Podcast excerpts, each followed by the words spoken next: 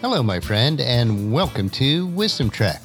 I am Guthrie Chamberlain, your guide to wisdom and creating a living legacy. Thank you for joining us for our 5-day-per-week wisdom and legacy building podcast. We are broadcasting from our studios at the Big House in Marietta, Ohio. Today is day 966 of our trek, and it is Wisdom Wednesday. Creating a biblical worldview is important to have a proper perspective on today's current events. To establish a biblical worldview, it is required that we also have a proper understanding of God's Word. Especially in our Western cultures, we do not fully understand the Scriptures from the mindset or the cultures of the author. In order to help us all have a better understanding of some of the more obscure passages in God's Word, we are investing Wisdom Wednesdays, reviewing a series of essays from one of today's most prominent Hebrew scholars, Dr. Michael S. Heiser. He has compiled these essays into a book called I Dare You Not to Bore Me with the Bible. While there were many fragments of manuscripts available from the Old Testament previously, newly found manuscripts last century opens up our understanding more fully to the ancient times. Today's essay, we will explore answers from the Dead Sea Scrolls.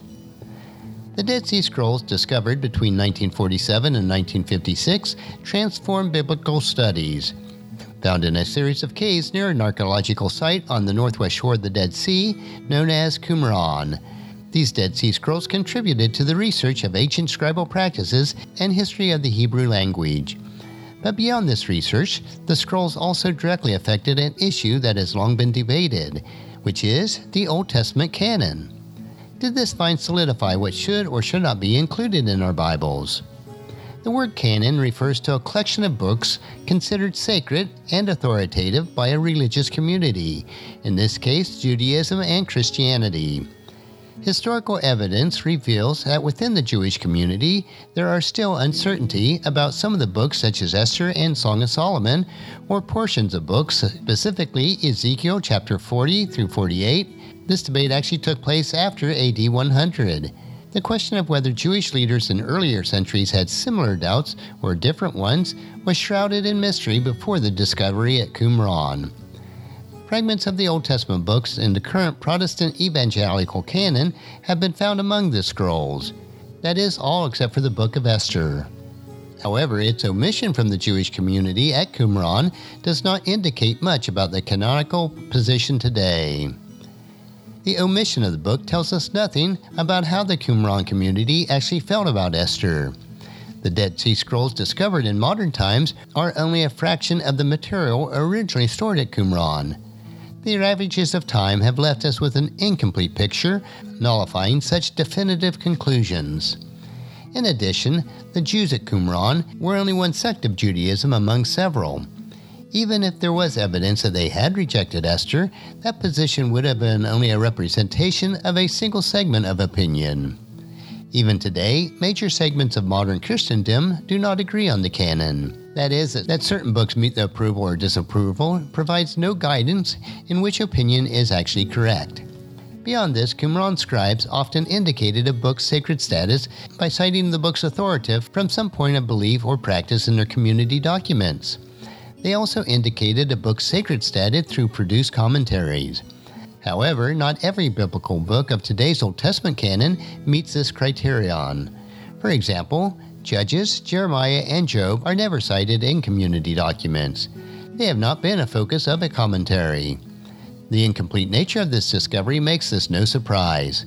Conversely, the scribes at Qumran considered some books canonical that were not included later in the Old Testament canon by either the Jewish or Christian communities. Examples include books later known as First Enoch and the Jubilees.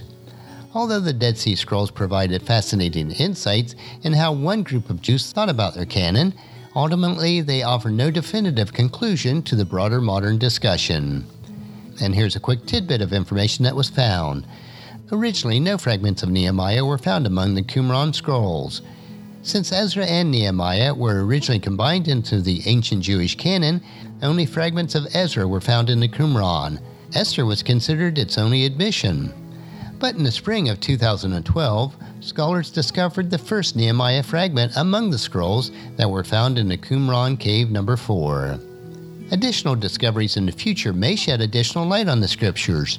but we can always be sure that God's word is true and will never pass away. Matthew chapter 24, verse 35 tells us, "Heaven and earth will pass away, but my words will never disappear." And that will conclude our essay for this week. Next Wisdom Wednesday, we will begin in the New Testament as we look at Dr. Heiser's next essay titled, Burying Hell. I believe that you'll find this another interesting topic to consider as we build our biblical worldview. Tomorrow, we will continue with our 3-minute humor nugget that will provide you with just a bit of cheer, which will help you to lighten up and live that rich and satisfying life. So encourage your friends and family to join us, and then come along with us tomorrow for another day of Wisdom Trek, Creating a Legacy. If you'd like to listen to any of the past 965 treks or read the Wisdom Journals, they are all available at wisdom-trek.com. And I encourage you to subscribe to Apple Podcasts or Google Podcasts so that each day's trek will be downloaded to you automatically. And thank you so much for allowing me to be your guide, your mentor, but most importantly, I am your friend as I serve you through the Wisdom Trek podcast and journal.